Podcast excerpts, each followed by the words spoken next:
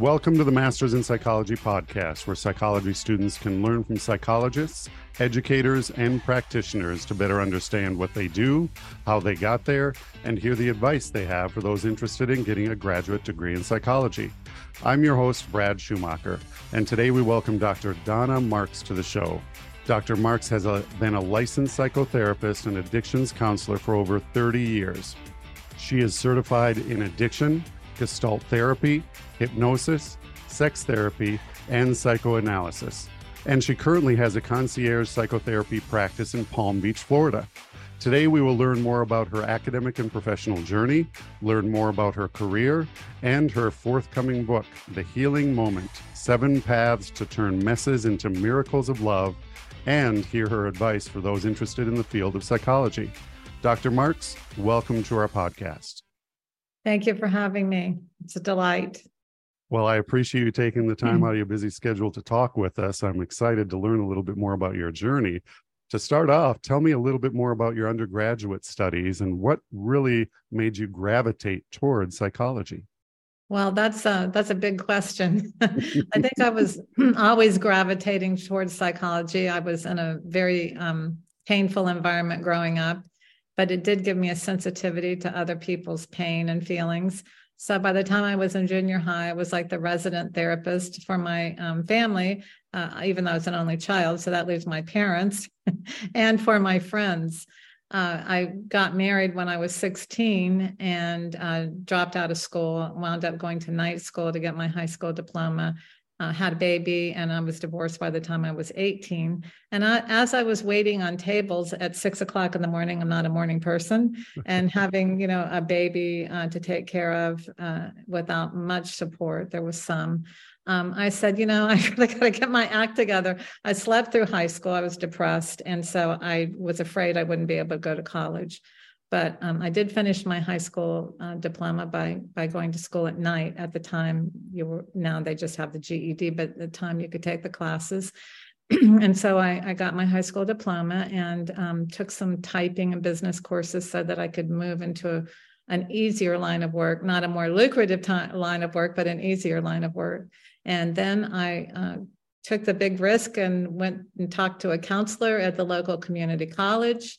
It was always my dream to go to college, not necessarily a local community college. I had bigger dreams than that, but I had ruined those with my decisions, um, which you know I don't regret now. But uh, at the time, I did not have someone to really guide me along. That's why I'm really honored to be on your show because I know there's going to be people listening that can relate to some of this. Uh, there was a part of me that said, you know, you can do better. There was always a part of me, and my spiritual part, that said, you can, you can do what you want. So I, um, I, I remember going into the advisor's office after taking the SATs and being told, you know, your grade point average was just average in school, and uh, your scores are so low, you you really should just take like a, you know, education degree, something really simple. And I'm like, well, no, I, I, I really want to study psychology. And he said, well, I, you know, you might do okay here, but when you go on to the four year degree, it's going to be a lot harder. And I said, well, I'll figure out how to do it.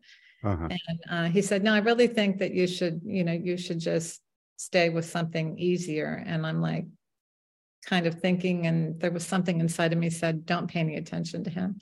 Mm-hmm. So I graduated the two year program in about 14 months with honors, and then went on to the Florida Atlantic University here in Boca Raton. And um, it was a tough it was a tough program, but I graduated that program with honors also. Not as it wasn't as easy as the community college, but I I did finish and um, was very happy that I did, and it boosted my confidence. You know, if you study for something, it's not so hard. And so I then got my master's uh, at, at a graduate school. And um, while I, I, had started a private practice, because I actually went and looked for jobs with a master's degree, and I would have been making less money than I was a waitress. So I wasn't really keen on doing that. And I started uh, uh, doing groups with a, a colleague. We just did like support groups for people that were going through widowed or divorced. Um, we did bereavement groups. And then we had people in those groups that wanted individual counseling. and uh, we had to be supervised. It's we weren't even licensed yet. We were interns. We had to be supervised. We'd met all the requirements except the supervision. At the time, it was two years of supervision after all your graduate studies, and then you had to pass the state exam. So while I was doing that, the um, my my supervisor said you really need to get your doctorate degree, and I'm like, I, have already investigated that. It's impossible. I can't get a doctorate in psychology. uh, they want you to work in the clinic for 30 hours a week. I, I now have I'm now divorced twice and have two children, and um, and I have a full time practice, and I, I just can't do it. And he said, well, you don't need to do psychology. You can get your doctorate in adult education. So um, the next thing I knew, you know, after several conversations, he's on the phone with the dean of that department. and I did get my doctorate. So I was a graduate uh, of high school with a, adult education, and then I wound up getting a doctorate in adult education. And that's been the educational component of, of my journey. Well, you said quite a lot there. Uh, you actually gave me a nice quick overview from high school to your uh, going leading up to your bachelor's as well at Florida Atlantic University. And then you eventually ended up going to Nova Southeastern University for your master's and your EDD. So, um, nice summary. I want to share my screen here for a second and I want to highlight a couple things for our viewers and listeners. Uh, number one is once it pops up here, it's going to show the Florida Atlantic University uh, where you attended and you received your BA in psychology. Uh, so uh, we'll share these uh, websites and these links uh, when we go live as well, and so you don't need to uh, necessarily keep keep track of these. And then I'll move over to NSU Florida, and this is where you received your EDD in adult education, but you applied that in such a way that you even mentioned you were already practicing uh, under you know under supervision uh, to actually start your career. And that's why you you actually have more than 30 almost 35 years under your belt of of helping and counseling. And so i'm going to go back for a second. So while you were uh, working on your bachelor's at the florida atlantic university at what point did you know that you wanted to get your graduate degree uh, and and back then it was probably counseling psychology you were thinking, but then they were saying, no, you can go and get it for adult education. So tell me a little bit more about when did it click in your mind that, hey, I could actually do this? I could go on and get my graduate degree. Well, I knew that the money was not going to be very good with a bachelor degree, and there weren't many jobs available either. Um, they would be very basic state or or county types of positions which I didn't mind doing, but um, I knew I would have to get my master's degree to be in private practice and to to advance myself into the. I wanted to be remunerated for the amount of effort that I was putting in. So a master's degree was going to be essential. So I did get my master's in counseling psychology from Nova University. Okay. All right. Well, that helps a little bit. Now, the follow up question that I have is you know, there are tons and tons of graduate schools and programs in Florida. And so I'm sharing a screen right now. It'll pop up. Here are all the Florida Masters in Psychology degrees and programs, uh, looking at the master's level. And then some of those are terminal. And then you go into the doctorate uh, degrees as well. So, how did you decide on going to um, Nova Southeastern University for your master's and your EDD then? Well, uh, at the time, we didn't have computers, and there weren't so many schools available that there are now. Mm-hmm. Uh, so it met the requirements to get licensed, and uh, it was suggested to me that it would be a good school. If I had it to do over, I would have gotten my MSW in clinical um, social work because uh, it, you know, it, I think it's still the same way that uh, a lot of the uh, Medicare and Medicaid insurance policies will pay clinical social workers. And at the time, they would they would not pay licensed mental health counselors. I know there's been all kind of lobbying and stuff going on for years. I haven't really done insurance or accepted insurance for quite a while, so I really don't know um, what's happening with that reimbursement right now in those insurance companies. But the the license that I got, which is a licensed mental health counselor, after I met all the requirements to be licensed in Florida, did um, qualify me to be uh, reimbursed or for my patients to be reimbursed through almost all other insurance companies. It's just the Medicare, Medicaid, the government mm-hmm. policies. Mm-hmm. But if someone were going to start now, I would encourage them to get that MSW licensure, mm-hmm. licensed clinical social worker for that. Because when you're first starting, you want to be able to serve as many people as you can and for you to get reimbursed and for or for your patients to get reimbursed. Sure, sure.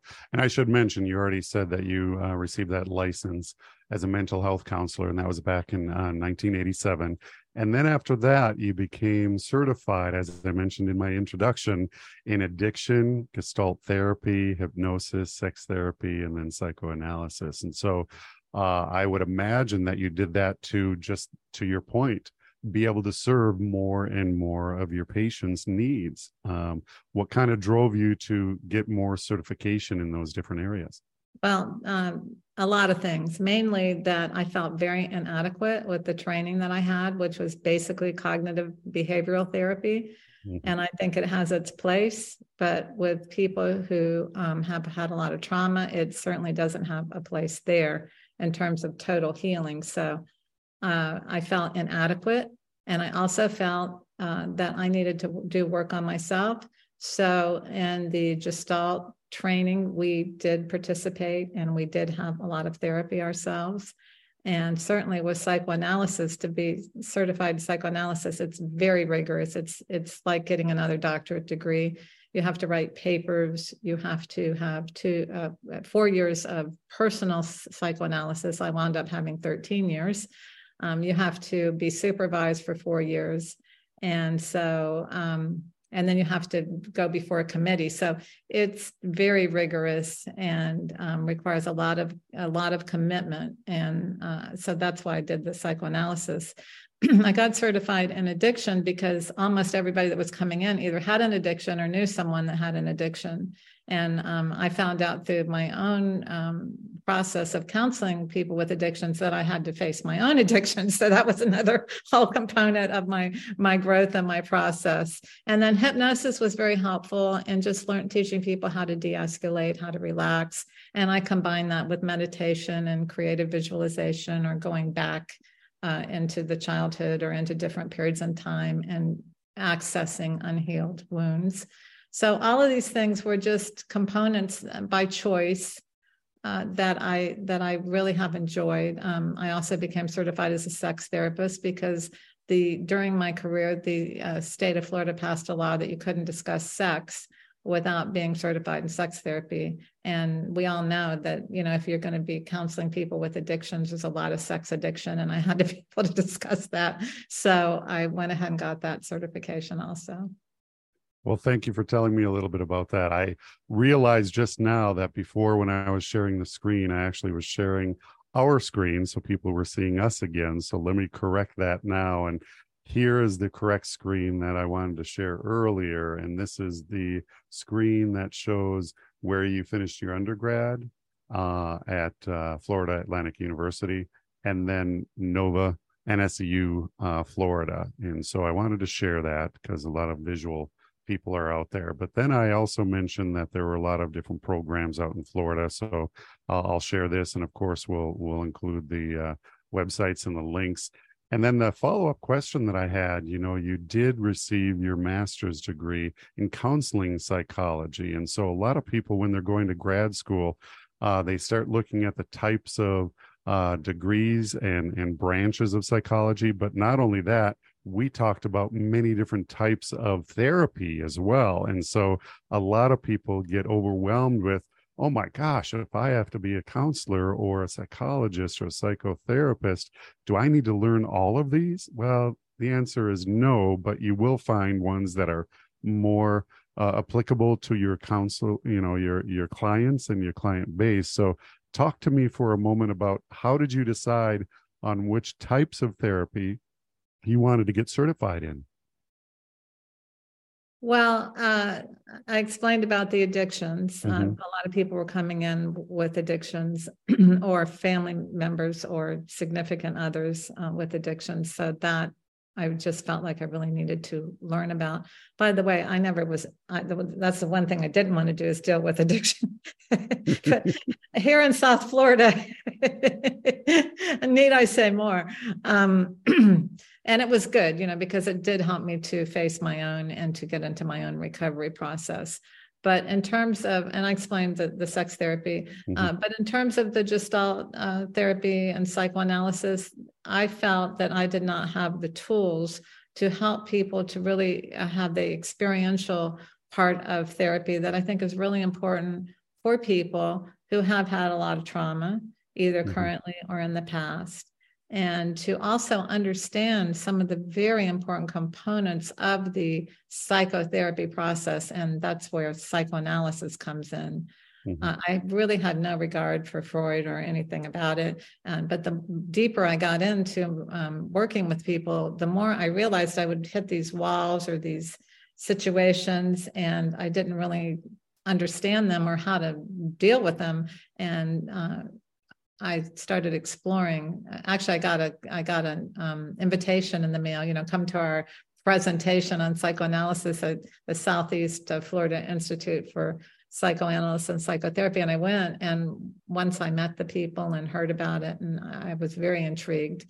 that was really difficult for me to be in that program because most of the people in the program were from uh, New York or Columbia University, and they'd already had like a ton of uh, training and and coursework. And I was like, I had no idea. I, you know, it was very uncomfortable. But I'm so glad that I did it, and uh, I received two certifications: one in psychoanalytic psychotherapy and one in psychoanalysis. Um, one was a two year program, one was a four year program. And I'm so grateful for that. And I'm so grateful for what I learned from my personal analyst who unfortunately passed away at a very young age of uh, 66, I think. Uh, and suddenly, um, but I, I, she'll always be in my heart. I'm so grateful to her. She was a very skilled analyst. And I think that every therapist should have a lot of therapy and also have some psychoanalysis so you understand those difficult um, parts of working with someone and how to work through them and how to help uh, your patients get beyond their barriers because whatever is going on out there is going to happen in the mm-hmm. in the therapy. And if they're willing you know not every not you know not everybody's willing. It's it's tough to grow. And mm-hmm. a lot of times people come and fix me. Well here's here's what that involves. Well i don't you know when it gets when it gets tough you know people want to run or they want to stop or they want to quit. And uh, when you've had psychoanalysis, you understand that feeling very well, but you also know how to get beyond it personally. And then you can help someone else do that as well. Well, that's a good summary because later on we'll talk a little bit more about your book, uh, your your updated and new edition book, as well as your forthcoming book, and and uh, the challenges with having to face the reality and moving forward. So I'd almost say not only is it tough for clients to come face to face with the reality of this is what it's going to take it's almost self uh you know you have to look at yourself in terms of am i willing to go to that master's program am i willing to go through that doctorate program am i willing to do all these hours of supervision and then go on and and do that. So along those same lines you had already mentioned a couple of uh, piece of advice for uh, students if you had to do it all over again msw degree you mentioned. Any other pieces of advice in terms of those for uh, who are interested in counseling psychology or going a different route as well? Anything else that comes to mind for you right now well, there's um, Florida Atlantic University has a master's in education program, which does meet the requirements for state licensure of mental health counselors. There's marriage and family therapists, there's pastoral counseling, and now there are so many certifications available for coaching. A lot of people are choosing to be coaches uh, while they're training to be therapists. So I'm not opposed to that at all. I just would really encourage anybody that's going to do that to get supervision from a seasoned therapist if, if so that they really have that um, guidance to help them through uh, situations with people that they work with So there's um, there's Barry University, there's Florida, um, uh, South Florida. Uh, there's so many, and you already have them listed. I don't need to recall all of them, but they're all mm-hmm. very good programs. Florida has yep. really good graduate programs in psychology. Yeah, they have a lot of different uh, uh graduate programs. Uh, whether or not you want to do a terminal master's degree, or if you want to continue on with your uh, PhD or EDD as well, and so that kind of leads me to another question that I ask is uh, many uh, of our guests either get a PhD, a PsyD, or an EDD. And so um, back when you were going through school and considering that, I know you already gave us a little bit of background on why you chose the the schools that you did and why you went the adult education route for your EDD and your counseling psychology for your master's as well. Back then was it really a question whether or not you should go the phd route versus the edd route or was it just because that that school at that time had that edd in adult education is that why well at the time the phd in psychology was very clinical and research orientated i wanted to be a therapist so mm-hmm. i would have gone the PsyD program and uh, never had a PsyD program that was fairly new uh, and I probably would have preferred to do that, but it was not a realistic. Uh, it just wasn't realistic mm-hmm. because term- of my, you know, my time availability and and being a single mom. Sure, sure. In terms of funding, a lot of uh, undergrads and even graduate students are concerned about funding, and I've spoken to this uh, multiple times in the past. And high level summary is if you know you want to receive your graduate degree and get a PhD, PsyD, EDD, uh, your doctorate basically go ahead and apply directly to the doctorate program because you re- the chances of you receiving scholarships grants are much higher than if you only apply to a master's terminal program. And so, did you uh, get any offers from uh, NSU when you uh, applied, or tell us there a little bit about that? There financial assistance available then. I, I didn't okay. know of any grants. I never heard of any grants or any type of, you know, now they'll even pay you, you know, to get right. your doctorate, and that wasn't available at all. I um I, I fortunately graduated from college debt, you know, debt free. I did not have loans or anything like that. Um, for undergraduate, my parents helped me for my master's degree. My husband helped me with that, and then at the time, and then for my doctorate, I I was had a very good pra- practice going, so I was able to pay for that myself. While you were working on your doctorate, um, did you know what you wanted to do after receiving your EDD, or you had already started doing that? It almost sounds like. Right. Uh, I felt that it would um, open more doors, and it certainly did. Uh, when I was working on my doctorate degree, I had to come up with, you know, what, what are you going to do for your dissertation? And so when I met with my committee, I, I told them about how my uh, career had branched into addictions. and they said, Well, is there anything about that that you're concerned? And I said, I'm very concerned because I've been had a lot of therapy, and no one that I've ever been to for the past 15 years has really understood anything about addictions and how it you know affected me as a child, how how it affected my own children, and um, and just it's just so vast. It's just such a uh, problem and it's just not talked about. It, it's bizarre. And so they said, well, uh, so you see a need for that kind of training? And I said, I do. I do see a need for that kind of training. And so uh, they said, well, why don't you, um, why don't you, actually, I was teaching uh, at the, uh, someone had given my name to the community, um, the community college where I went for my first two years. They had a continuing education program there, and I had been teaching there. I was teaching a course in miracles. I've been teaching that for the past 30 something years. And so when I told the director um, that my committee suggested that I develop a chemical dependency training program for the continuing education department, she was ecstatic. And right. so uh, she said, Of course, we would love that. And we will put the program in effect after you do that. So I, I did develop it. Uh, that was my dissertation.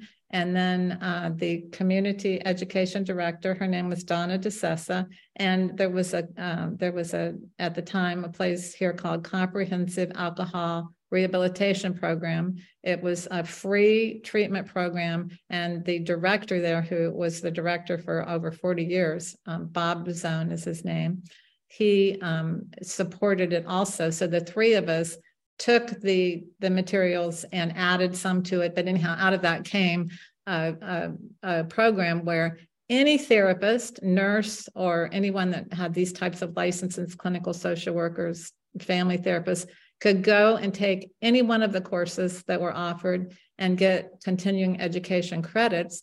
Or for someone who wanted to be a certified addiction professional, it met all the educational requirements for that. And there was nothing available at the time. Later, um, Hanley uh, Treatment Center put in a program. It's no longer there. I helped them develop that as well. But so we had this, and now, which I didn't even know this until like a year or two ago, now that continuing education program got moved into the college, which is no longer a community college. Now it's called Palm Beach State College, and it's a four year degree in addiction. So it, it makes me feel so good to have been able to make that contribution because I was really frustrated. I had no idea what to do my dissertation on, and they really helped to bring that out of me and to give me the confidence to to do that. That is wonderful. That's a wonderful story as well. And uh, I'll kind of summarize in 1989, as part of your doctoral degree, you developed a chemical dependency training program. At the time, it was called Palm Beach Community College, which has now turned into a four year uh, degree. And I believe you received the Florida Governor's Council Award for doing that and all that yeah. work that went into it. It must make me feel good, make it you feel good to actually uh, see that still uh, come up and, uh, and and help those who are interested in that field of addiction as well. So. I'm not a yeah. big award person, uh, although uh, they help. You know, they give they give. Uh, it's a stamp of approval, and I was very honored to receive it. I, I truly was. And, and the college also granted an award, which was very nice. And so did CARP. So it was, you know, it, to me, it felt no big deal, but I, I've learned to really accept it in my heart as a gift. At the time when you received those, it's like, oh, thank you. And then later on, you realize that was kind of more of a big deal than I, I didn't realize until I was writing my book and right. my editor kind of pulled that out? Like, have you ever had any kind of a, you know, awards or anything? And I thought, let me think. And then I, that's huge. Right. you did what? You've never even mentioned this. You know, she was like all over it. So right. I think that was the first time it really uh, registered that, you know, I, you know, it was it was a contribution. So at what point did you decide that you wanted to open your own private practice? Well, I did that uh, right after I finished my master's degrees because okay. I went around in job interviews. And like I said, the pay was less, even with a master's, the pay was less than um, what I could make as a waitress. So I just, you know, I, when I would bring that up, you know, it, it really, I didn't get hired. So, no matter how how you know dressed I was or anything, I just I'm like, you know, you're, you're only paying what? like, do you know how hard I worked for this master's degree? And well, this is the entry level, and da da da da. So anyhow, it, it just wasn't meant to be. So I actually ran into a colleague. Uh, I, w- I was teaching at uh, Crisis. It was called Crisis Line at the time, and I was teaching there, uh, teaching. Uh, uh, crisis intervention, suicide prevention, and intervention. And uh, there was a student there who was on a similar trajectory that I'd been on, and he was finished and he was uh, ready to to do something also. So we said, well, let's just start. You know, let's let's find an office somewhere. We rented a group room from a local um, psychologist. We started there doing groups, and then once people started wanting to see us individually, I kind of looked around for an office. I found a nice little office that we could share and then before you know it, within a year, we each had our own offices with a nice big waiting room, and, and we were very busy. We started getting referrals from a lot of different sources. Congratulations. It's always fun talking about the history and especially the journey associated with getting started with your own private practice and your business. And that kind of leads me to my next question. It is a business. And so, you know, what about accounting and billing, insurance? Mm-hmm. marketing mm-hmm. did you uh, eventually have to do that yourself or did you eventually hire out to uh, get some help in those areas tell us a little I've, bit more I've about always that. i've always done uh, the billing myself it's not hard at all mm-hmm. Uh, I've always um, done my own accounting. I mean, have an accountant for my taxes, but for the business aspects, I've always done myself. And then marketing, it sounds like it was more word of mouth and references than anything. Oh, I, I never, no advertising was all word of mouth. Mm-hmm. Okay. Still is. So here's a question. Also, you know, I, I never, I, I love teaching also. When I was at the, at community college teaching, I loved that. And then just kind of, just kind of drifted away from it uh, over time. But um, you would think you would get patients from that, but I didn't. Um, that was, you know, more of people who were studying to be addictions counselors. Um, they weren't really going into private practitioners like me to to get that, but we would do a lot of therapeutic stuff in the classrooms, group therapy and stuff like that. So.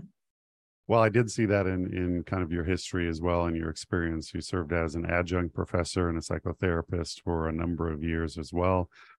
Um, whenever I talk to somebody who is a counselor or, or, a therapist or a psychologist and they have their own practice, I usually ask them, if you were in therapy, Dr. Marks, describe your ideal therapist. Well, uh, I had her. That was my psychoanalyst. Yeah. She, she, represented someone, although she didn't understand addictions, unfortunately, um, but she certainly understood psychoanalysis. And I, I needed that type of to be able to form that type of an attachment. And when I first met her, I knew she was very healthy. She was she could i could tell she took care of herself and she was extremely knowledgeable. Um, she she was known um, all over. Uh, she was argentinian. Her mother was a famous analyst in argentina. So she had a lifetime of experiences learning about psychoanalysis and uh, it, she really changed and opened my mind about all of it you know so much now is talking taken from Freud and not given credit. The whole attachment disorder theory and all of that is Freud from years ago, and uh, the transference and the and the different it's just all he said it all. There's nothing new in my opinion. He said it mm-hmm. all.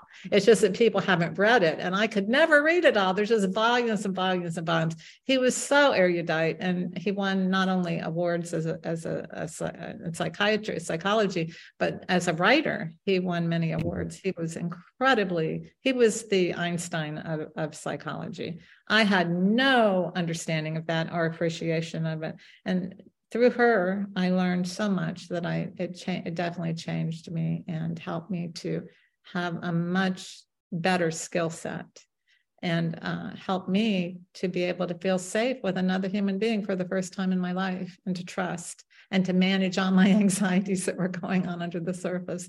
And I, by the way, did classical analysis, which means you lie down on the couch, you don't even get eye contact.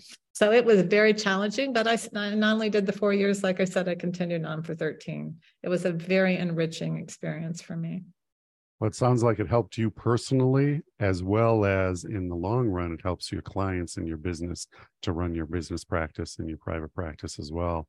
Yes. I'm sharing the screen and, and I'm bringing up your website right now. And you have a lot of good information on the uh, website. And what I wanted to share was, of course, we're going to talk about your book in a, in a second here, but you you talk a lot about the different types of therapy and then you also talk about all these different articles that are available and podcasts and some meditations that are available on your website as well a little bit of history about you as well and then some of the uh, more information about the books. And so that's a good transition to talk about uh, the books and when we go there you've written multiple books but there are some more recent ones and one of them includes learn Grow, Forgive, A Path to Spiritual Success back in 2021.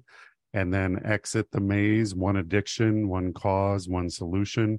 And recently, that's the uh, expanded, updated edition right here. And that came out fairly recently, December 13th, 2022. Again, that's a second edition, expanded or updated edition on this one. This um, is an interesting book. You can actually look at this, look at uh, uh, where you can order it. Um, and then here's the original, uh, I believe so. This was the original face cover of uh, or book cover, and then the newer uh, cover. But here are the awards. I believe you've received over 25 different awards for this uh, book as well. And knowing a little bit about your journey, it kind of naturally led to your forthcoming book that's going to be coming out as well. And we'll talk about that. But give us kind of a high level view of this book, Exit the Maze One Addiction, One Cause, One Cure for us. Okay, so I had written Learn, Grow, Forgive A Path to Spiritual Success. I self published it and um, I enjoyed it. And so I decided I wanted to write another book. Uh, there was a lot involved in all this. I was I was not doing any writing at the time. I loved creative writing. Uh, one of the one of the courses I didn't sleep through in high school, and uh, but this was like nonfiction, which is a whole different thing. You can be creative, but it's not creative writing. So um, I knew that by the time I wrote the second book, I needed an editor. Um, mm-hmm. My husband actually was my first editor, and he's excellent. But you know, I wanted to stay married, so I said, I'm gonna go hire somebody this time, and because uh, it is a friction thing, you know, it's like someone critiquing your art, you know. Um, so I found it. I had gone to a publicity summit uh, up in New York to promote my first book, and I had met this lovely woman up there. Uh, her name is uh, Robin Colucci, and she uh, agreed to be my editor for my second book. And within three months, we had it written. Uh, and I started, uh, she, it wasn't her suggestion, but I started submitting it for awards because I knew I needed to get recognition. I, I, I'm not an Ivy League school person, I don't have any connections. And, uh, you know, we talked about whether or not to try and find an agent, and it's really difficult to find an agent. She might have found me one, but she suggested that I self publish it and I could probably, it would be more uh, profitable for me to do that. So I did. Uh, there's a lot involved in that. Uh, I did hire some experts for different, you know, you have to do the final editing, the line editing. You have to have a someone to cover the design. You have to have someone who knows how to do all the Amazon aspects. So uh, we were finished. I I uh, presented it uh, at the publicity summit again. I got a lot of good feedback. Um, the publicity summit is where you meet different people in the media. You get invited on podcasts, news shows, and things like that, like we're doing now. Uh, yeah. Then we, um, then I said, I'm going to submit it for some awards because the people that were reading it were giving me great feedback. So I just looked up book awards on the internet, and there's all kinds, and I submitted it to about probably 35 uh, different awards and won 27 of mm-hmm. those. So that was like, I was over the moon. The first time I got an award, I was like jumping up and down. I just couldn't believe it. Um, it was so exciting. And so uh, through another set of serendipitous events, I met someone who um, had asked me about my book, and I told I, I, told her that it had won a lot of awards, and she said, "You should meet my friend, the book agent." And so as a result of that, I uh, we loved each other. Um, she chose to represent me, and then she immediately found me a publisher. And uh, I'd already written during COVID. I'd written the third book, The Healing Moment, and so we did a proposal, and they said they would publish it. Uh, it's called Beyond Words Publishing, and they have an imprint with Simon Schuster, which means that they do all the publication. Simon Schuster distributes the book, so that's a win-win situation. And uh, so, while I was talking to them about the healing moment, they said they're very intrigued by this Exit the Maze book. What I consider revising it, and I said, of course. So they published that one, and it did come out last December and it's doing very well. Good, good. That's good to hear. I actually have on the website here. I'll share it when we go live as well.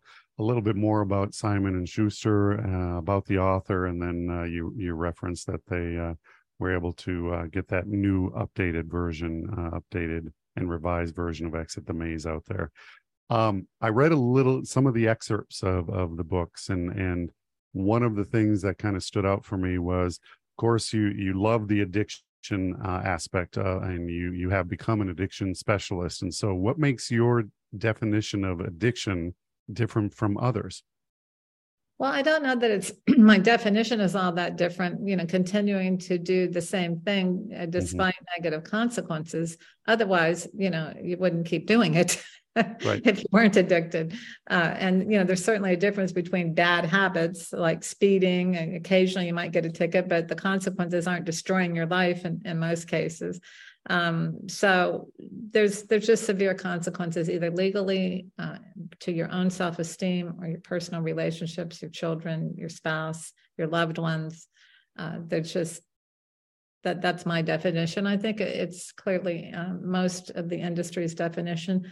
However, there has been a shift recently in psychology uh, and in treatment to not call it addiction anymore. They're calling it uh, brain disorder, um, substance use disorder, different behavior disorders. And I think that's a travesty because that model says that I'm born this way. And I hmm. don't believe that I'm born this way. I don't believe that I'm born with a gene that says I had to smoke that first cigarette and then the subsequent five packs immediately. There's, I don't think there's a gene that said I had to ever pick up my first drink. There's not a gene that said I had to get married so many times and just have be addicted to love and la la la la la. You know, it just I don't believe that. I think that that was learned behavior. So I believe there's one addiction, and I call it that invisible hole, that feeling that something's missing, and I'm always searching for that next thing. So I say there's one addiction. It's that place that we're trying to fill up that empty tank with all the wrong things. So it's great that that treatment uh, and and 12 steps, you know, they have the way to stop it. That's good. That whatever you go to get treated for, they teach you how to stop it, and they even now deal with the underlying trauma that may, you know, keep you in a reactive mode, which makes you more likely to relapse. But what they haven't been doing is teaching people that Addiction is an attachment disorder. It's an attachment to a deadly behavior instead of a loving behavior. So when I'm working with people, I teach them how to replace that feeling that they're getting, that high, which feels like love, but it's not, with actual acts of self love. Well, that's a good summary because I had another question here. You, you, you know, I was going to ask, why do you believe that every addiction is a substitute for love? And this leads me to this follow up question: Is okay if we identify it that way, and there are steps out there. I recall reading that you you said some of the steps aren't really addressing the root cause uh, of this. It's just, just you didn't use these words, but I view it as a band aid. Sure, I'm going to make you feel good, go home, but you're still missing something. And so, how do you substitute that addiction with love? You mentioned self love, but how do you teach somebody who doesn't love themselves how to learn to truly love themselves? Well, I certainly didn't love myself. And when it was put in my face that that was my problem by my higher power after relapsing after a long time of sobriety, uh, I had to really think about that. Well, what in the world does that even mean that I don't love myself? Uh, right. So I kind of took it back. I kind of integrated everything I've ever learned about psychology. And when a child is nurtured and felt valuable, and there's an absence of abuse, there's an absence of neglect, there's an absence of verbal, physical, sexual abuse, uh, they, they, they feel so good about themselves. They feel so comforted. They feel so nurtured and so loved, and they're told positive things. That child goes out into the world feeling loved. They, they are fed healthy food. They know they have schedules. They rest.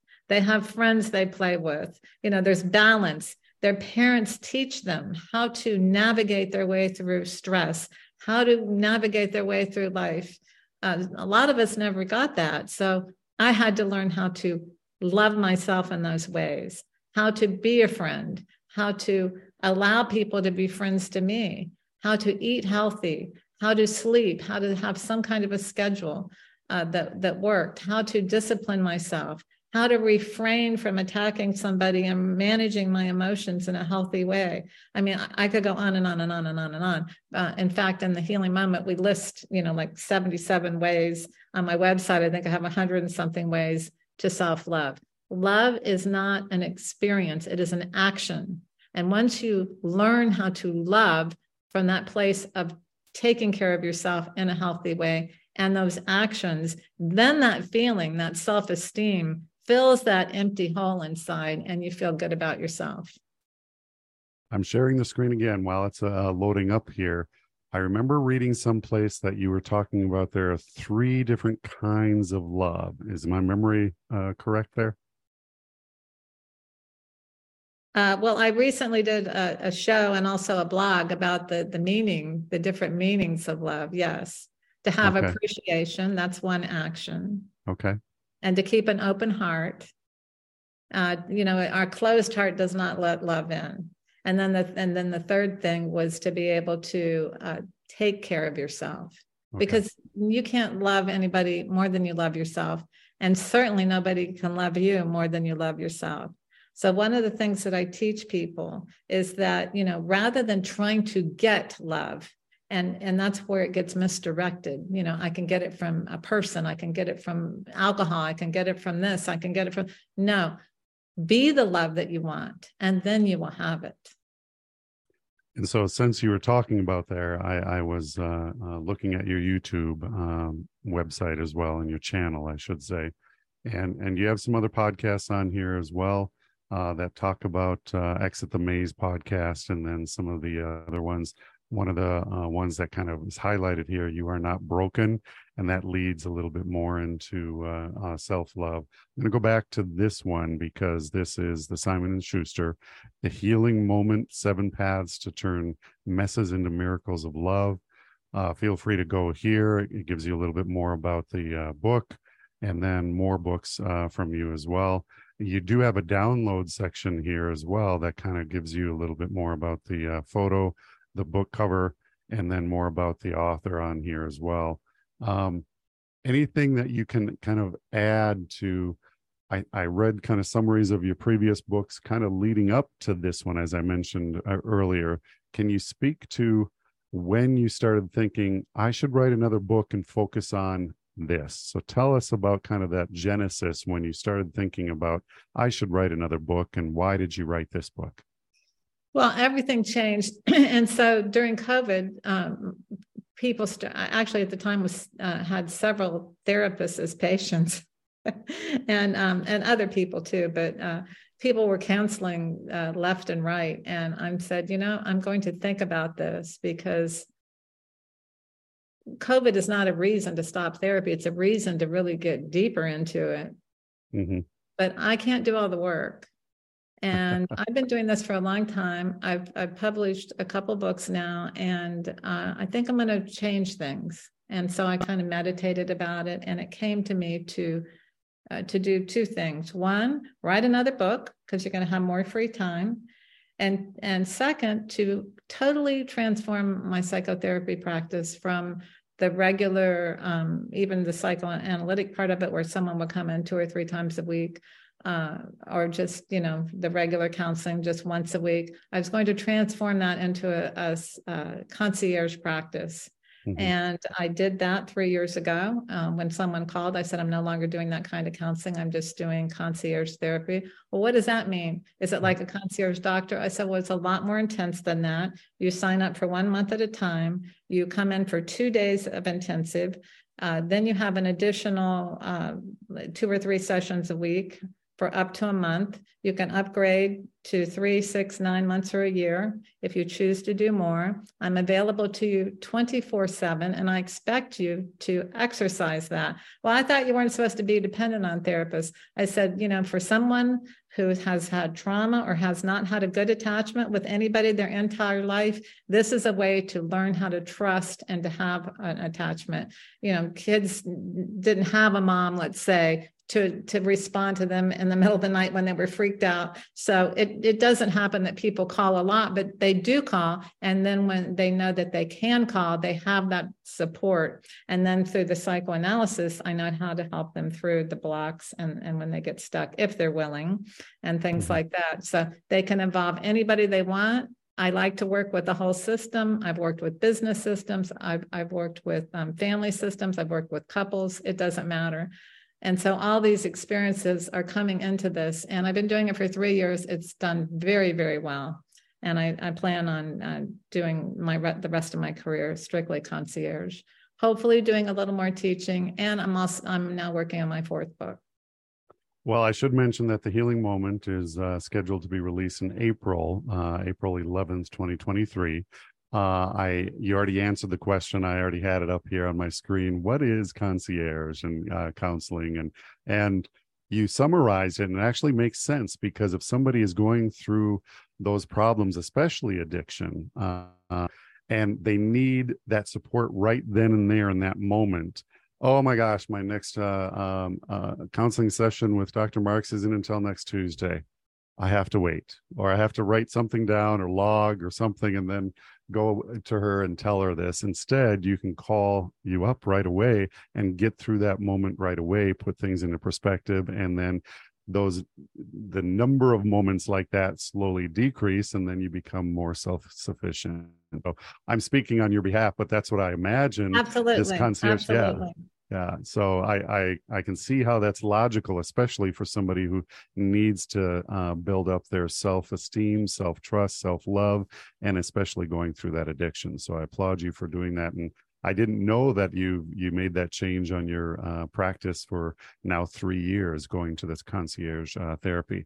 I do one thing did cross my mind i got to be honest 24 7 come on what if you're sleeping how many times do you get woken up in the middle of the night i think maybe once or twice the whole okay. time yeah. okay All very right. rarely and i'm i'm always so happy that someone has taken that risk and done it right right so when you were working on your undergraduate and graduate degrees did you ever think that you would be where you are now in other words you're an educator, you're a writer, you're a concierge psychotherapist and addiction counselor in Palm Beach, Florida.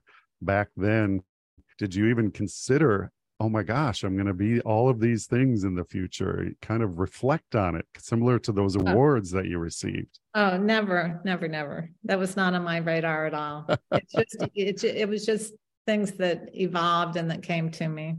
And, and that's what I, you know, I'd like to convey to, to your listeners is that you are choosing this profession for a reason. And the number one priority that I would recommend to anybody is there's so many unhealed healers out there, and I was one of them. Heal yourself, get get some therapy, really get your own house in order uh, as you're as you're studying so that you're ready you know you're really ready to understand that you know you think relationships are tough now why do you have 10 or 12 of them going on at once you know right, right. you really want to be squared up you want to be healthy you want to be like the kind of parent that you that that produces healthy children you know? So um, it's very similar it's the same process and so that would be really important. And then let yourself be creative let yourself teach uh, experiment with writing. You can you know do blogs you don't have to write a book there's so many things podcasts there's so many different areas that you can go into well good suggestions so if i had to ask you a tough question what do you love most about your job uh, the thing that's clear, the the, the most uh, special part is when I see someone who originally comes in and is very wounded or in a lot of pain, and they know what they want, and then they get there. You know, to see that happen, to see someone who's really separated or who's really hurting or in a lot of pain or who has addictions on the other side of that, you know, with a life and happiness and joy and and fulfillment, it, it is the most gratifying thing in the world. That's great. At the end of most of our podcasts, Dr. Marks, we usually ask some fun questions. So I'm going to ask you a few of them. Uh, number one is tell me something unique about yourself. I don't know how to answer that. You've already shared some. You've already shared yeah, that you went know, through yeah, your I don't own. Know what, I don't really know what I could add to that. You know, I, I'm a very independent thinker.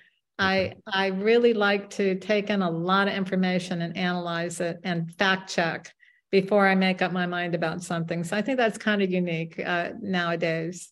Okay. You just don't go off the cuff. You'd rather have all that information before you make an educated uh, response. Especially well. when it comes to politics and the state yeah. of affairs and things like that. Yeah. Definitely. Definitely. Uh, what is your favorite term, principle, or theory and why? Well, I think it would definitely be psychoanalysis. It's just so yeah. rich and so um, challenging. And I, it's something I'll never master. And the same thing with the Course in Miracles. You know, mm-hmm. it's a challenging spirituality course. It's psychoanalytic in nature, and I could never master it. It's a process. It is uh, self development uh, for your whole life is is an entire process as well. Do you have any uh, other advice for those interested in the field of psychology? Follow your dream. If you feel that, don't do it for the money. The money will come if you're supposed to be doing it. If you're not, if you're not supposed to be doing it, then do something else in psychology uh, mm-hmm. instead of therapy. There's you can teach, you know, like I said, you can write, you can uh, you can work in in clinics. There's there, you can work in addictions. You can specialize in certain areas, but figure it out. But don't just do it for the money because that's not going to be a happy place to be. It you know, psychologists are born; they're not made in my opinion. You know, I think we those of us that have done it our whole lifetime knew when they we landed down here that that's what we were going to be doing, mm-hmm. and all of the experiences, all the pain, all the challenges. It was the training, and that was the real training, not in the classroom, but in life, and the mistakes and converting those. Um, that that's that's really what it's going to take to to really be fulfilled in the field if you had the time and money, Donna, if, if you had the time and money to complete one project or go on one trip, what would you do? Well, I don't have any more projects to complete other than to finish my writing. Uh, I probably the trip would be like a nice long cruise around the world where I could kind of teach some of this on the cruise. Sure. Uh, and it, it not wouldn't necessarily be a commercial cruise. It might be a private cruise with my private patients. Uh-huh. So something like that's on my on my vision board. That would be fun and interesting at the same time. Yes. So, hey Donna, is there anything else that you'd like to bring up or discuss on this podcast? No, thank you. I'm very happy to have uh, been on here and shared with you. Thank you. I appreciate you being on the podcast as well, sharing your journey with us. Uh, I will share all of the uh, websites that we discussed, and I'll even look up some of those people that you also mentioned during our uh, discussion as well. Thank you so much for being on the podcast. My pleasure.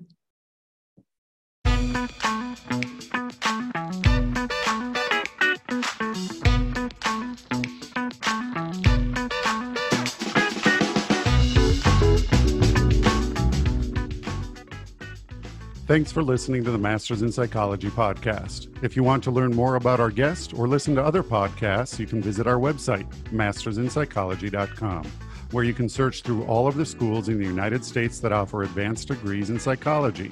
You can also find us on Facebook, Twitter, and LinkedIn. And remember, if you enjoyed this podcast, please like, follow, or share.